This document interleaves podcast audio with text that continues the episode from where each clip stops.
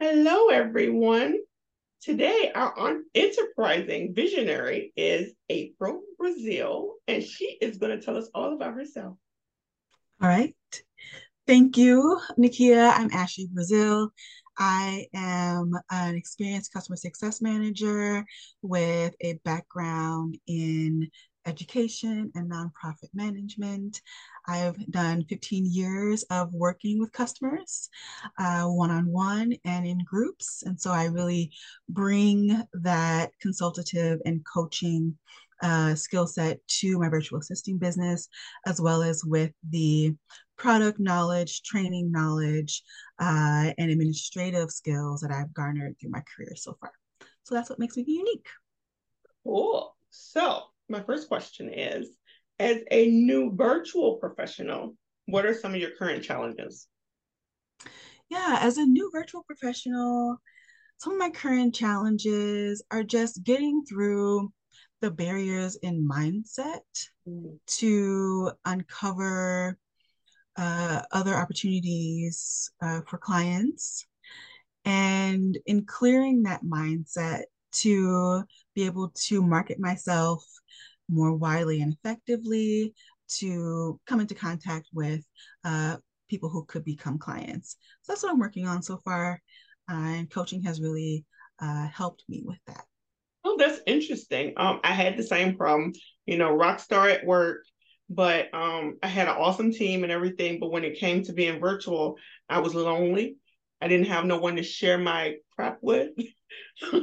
you know, I was just like, what am I doing? Like, who does this? Like, why do people think this is the best thing ever? So definitely understand you about we have to work on that mind shift set shift. Mm-hmm. Um, what skills have you been able to, you just touched on this, but successfully translate to your business? Yes. So in looking at my experience, I realized that I have diverse experience. Mm-hmm. It's very versatile. And so the skills I've been able to bring so far into my business are definitely my document review and feedback giving skills, as well as my expertise about marketing and segmenting clientele and then scaling business once a clientele has gotten to a certain number. Uh, and so I was actually able to employ those skills today, which is awesome. Oh my goodness. That's like super awesome because I felt like even though I am well versed in a lot of things, it didn't like immediately translate. You know, I was using um, Adobe PDFs for my contracts instead of a CRM. You know, so it was a whole lot of manual because I'm I'm used to corporate, so I thought that's what you did. So I mean, I find it interesting that you have just been able to out of the gate be like, I know I do this, I know I do this, and it works well. So kudos to you on that. Thank um, you. Yeah, definitely kudos because I was stuck for a minute with the video. I mean, literally stuck.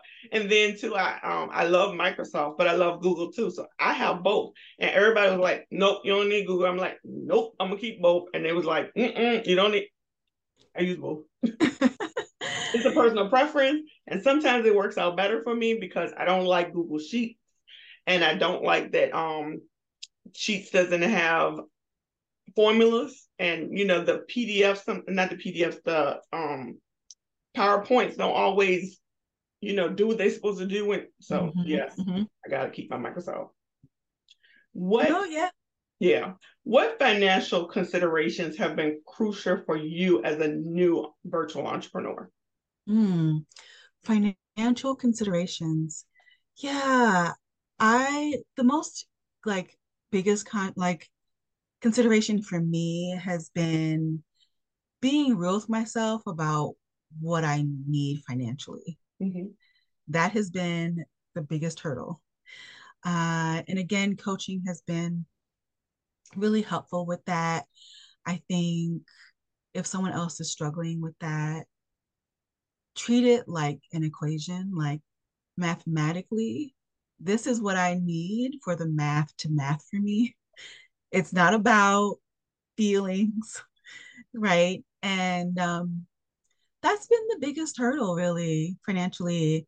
Uh, that and just having a, a contract in place and the discernment of working with people who you know will will pay you for your time and your services as well. That is definitely something that a lot of people struggle with. Um, you want the client so bad that you are willing to take anything, even though it's not helping you cover your software costs. Mm-hmm. Um, I personally am a gadget person. Like I have two phones, I have two monitors, I have several laptops, I have a docking station, you know, gadget centric. So when it came time to um, start my business, I didn't really have to do much because I had it all. But mm-hmm. when it came to starting my business as well, there are certain softwares that's just for virtual entrepreneurs. So then I had to learn all these new things that I had never heard of before. So mm-hmm. that was a definite financial consideration for me because you know you got to buy the CRM and you got to do this and you got to you got to learn this and it's it's just like oh my god. So definitely we should definitely make sure that we are doing what we need to do. Yes. What strategies do you feel can be effectively used to market our, our businesses when we first start out, especially since the market is saturated? Hmm. Yeah, I think this is also an area where I'm, you know, I'm journeying through it.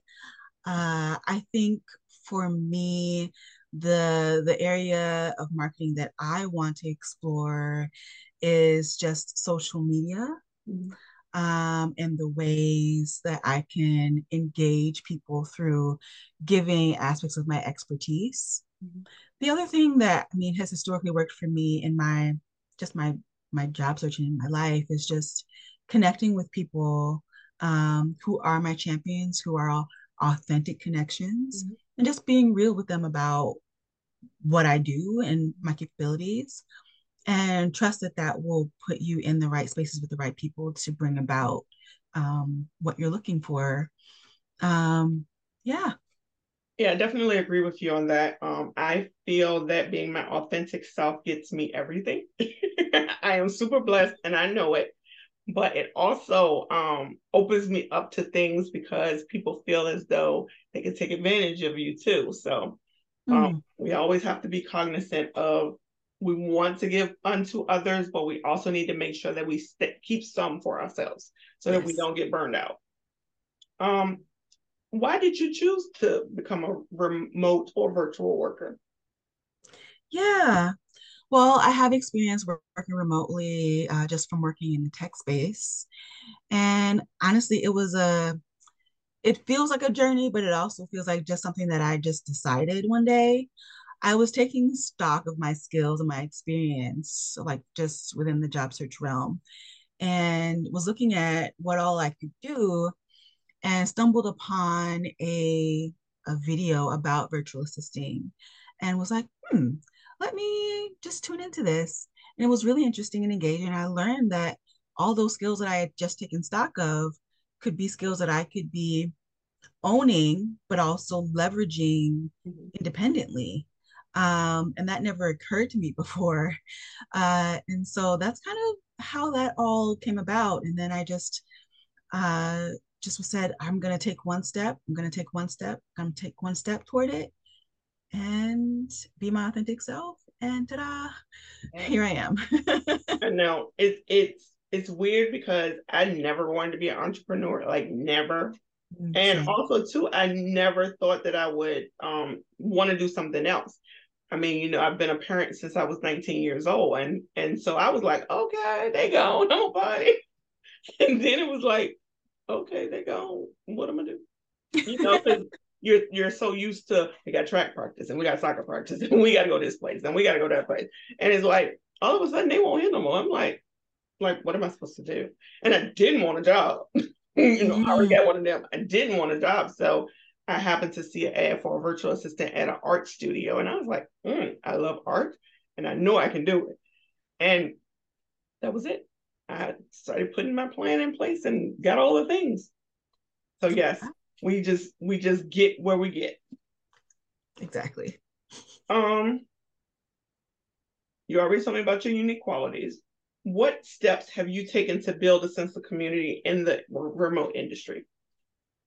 Yeah, so I am like a one one on one networker, mm-hmm. but when I network with people, I I I I listen to them hard. You know, Mhm. I'm I'm a very engaging one-on-one person. And so what I've done is just like really like heard and wanted to hear other people's stories, met with them, like and just kind of told them my story and just kind of glean information from there. Um, I'm also a part of several virtual assisting networking or Facebook groups, Mhm. uh, and I try to be um, more engaging Mhm. on there as well, just with like contributing experiences and things like that. Um, yeah. Yeah. I know I um have I created two Facebook groups. Um, my first group, I literally created it five years ago, so I'm super proud of that anniversary they got coming up.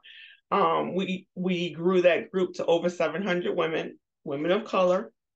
Um, and then we started the conference. Um, it started as an idea of we just wanted to meet each other in real part, real life, and so we were going to meet to have a slumber party. And I was like, look, I'm too old for that, but we can meet and learn something. And so that's how the conference came. So like, I'm too old for slumber party. I'm I'm just not doing that. I'm not traveling for a slumber party. So I think that the community aspect of it has definitely helped shape me. Um, you know, building a group from zero and having to be present every day and people are relying on you for the information. Um, that really helped strengthen my everything because I mean I had to learn how to do graphics. I had to um, learn to communicate the information the, in the way that everybody could absorb it because I am more high level at some things and I use words people don't know. So you know I had to learn to um, gauge my audience and things like that. So I think community has really given me more than I've given it. okay. What do you think